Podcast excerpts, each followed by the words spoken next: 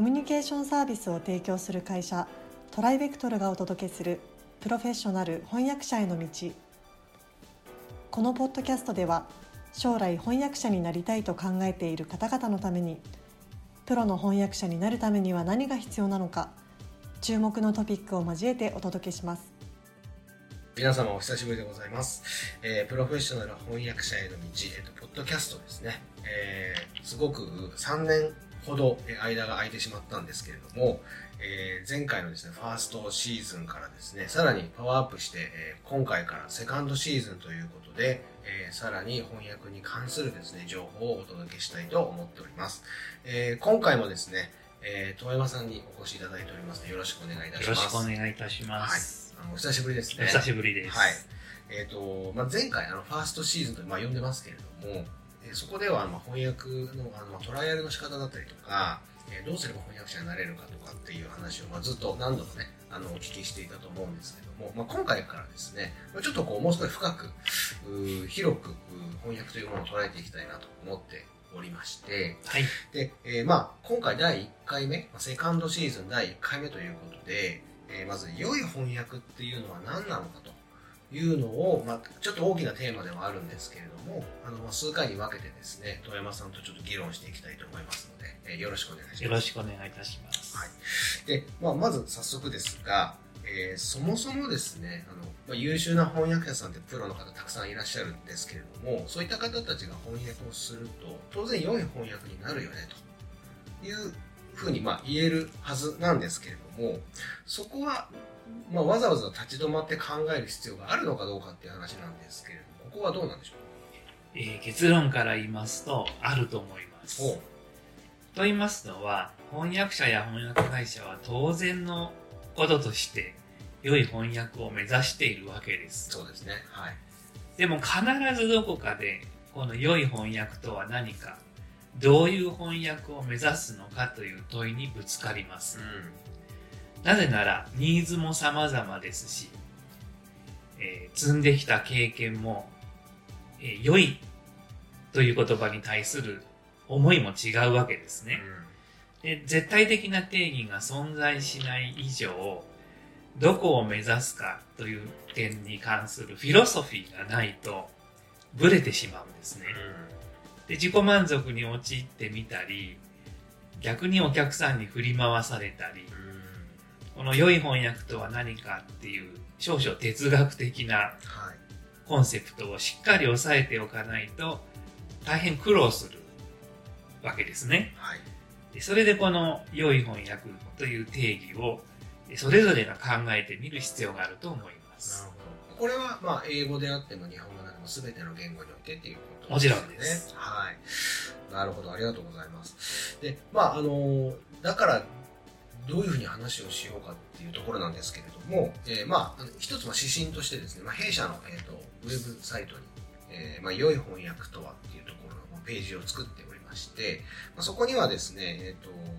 良い翻訳とは、えーお気に入りの靴のようだというような、えー、とフレーズがあるんですけれども、はい、こちらをちょっとご説明いただいても大丈夫ですか？はい。はい。えーこの良い翻訳とはお気に入りの靴のようだというコピーは、まあ、良い翻訳をアピールするのに、えー適切なコピーはないだろうかと知恵を絞って考え出したコピーです。あ、なるほど。はい。なんですけど、えー偶然にもイタリアに、良い靴を履きなさい。良い靴は履き主を良い場所へ連れて行ってくれる。ということわざのようなものがあるんです。なるほど。はい。でこれは、あの、良い靴は自分に自信を与えてくれ、良い場所、良い出会いを運んでくれるというような意味を持っていると考えられているんですね。はい。で、当然、良い靴って何だろう？という疑問が湧くわけです。で、普通、良い靴、お気に入りの靴っていうのを定義しようとすると、あの、安物のズックとか、はい。あの、馴染んでいるとはいえ、普段履きのサンダルのことではないはずだと思うんですね。はい。お気に入りというからには、まあ、大事にしている、とっておきの、まあ、女性ならハイヒールとかうん男性ならえ仕事に入っていく革靴とか。うんそれから履くたびに足に馴染んでいくちょっと高めのスニーカーだったり。はい。そういう大切なアイテムのことを言うと思うんですね。はいはいそうですね。で、そういう意味で、お気に入りの靴のような、自分にフィットする、うん。ニーズにフィットするっていうような意味合いを、まあ、具現化したものがこのコピーになります。なるほでどそういうニーズにぴったりした翻訳というようなイメージですかね。うんだからその靴と翻訳をまあかけてるとそういうわけですね。なるほど。あのー今のすごく例えが分かりやすく、あの、ありがとうございます。だったです。あの、分かりやすかったんですけども、えっ、と、まあ、なんて言うんでしょう。えっ、と、翻訳っていうのは、ちょまあ、目に見えないものであり、で、まあ、靴はまあ、一応形はあるじゃないですか？まあ、すごく、あの、た例えとして近しいなというふうには思ってはいるんです。そこのなんかこう、やっぱり、えー、なんて言うんでしょうね、こう、翻訳をまあどう作っていくかっていうところがやっぱりこう難しさではあるわけですよね。その靴の職人がいるように、まあ、翻訳の、まあ、職人というか翻訳者さんたちがまあいらっしゃるので、そこの部分がすごく難しいのかなというふうには感じてはいるんですけれども、この辺のご説明をまあ今後まあしていただけるっていうことですかね。ぜひお話ししたいと思っていなるほど、ます。なるほど。どうすればこういい文章が作れるかはい。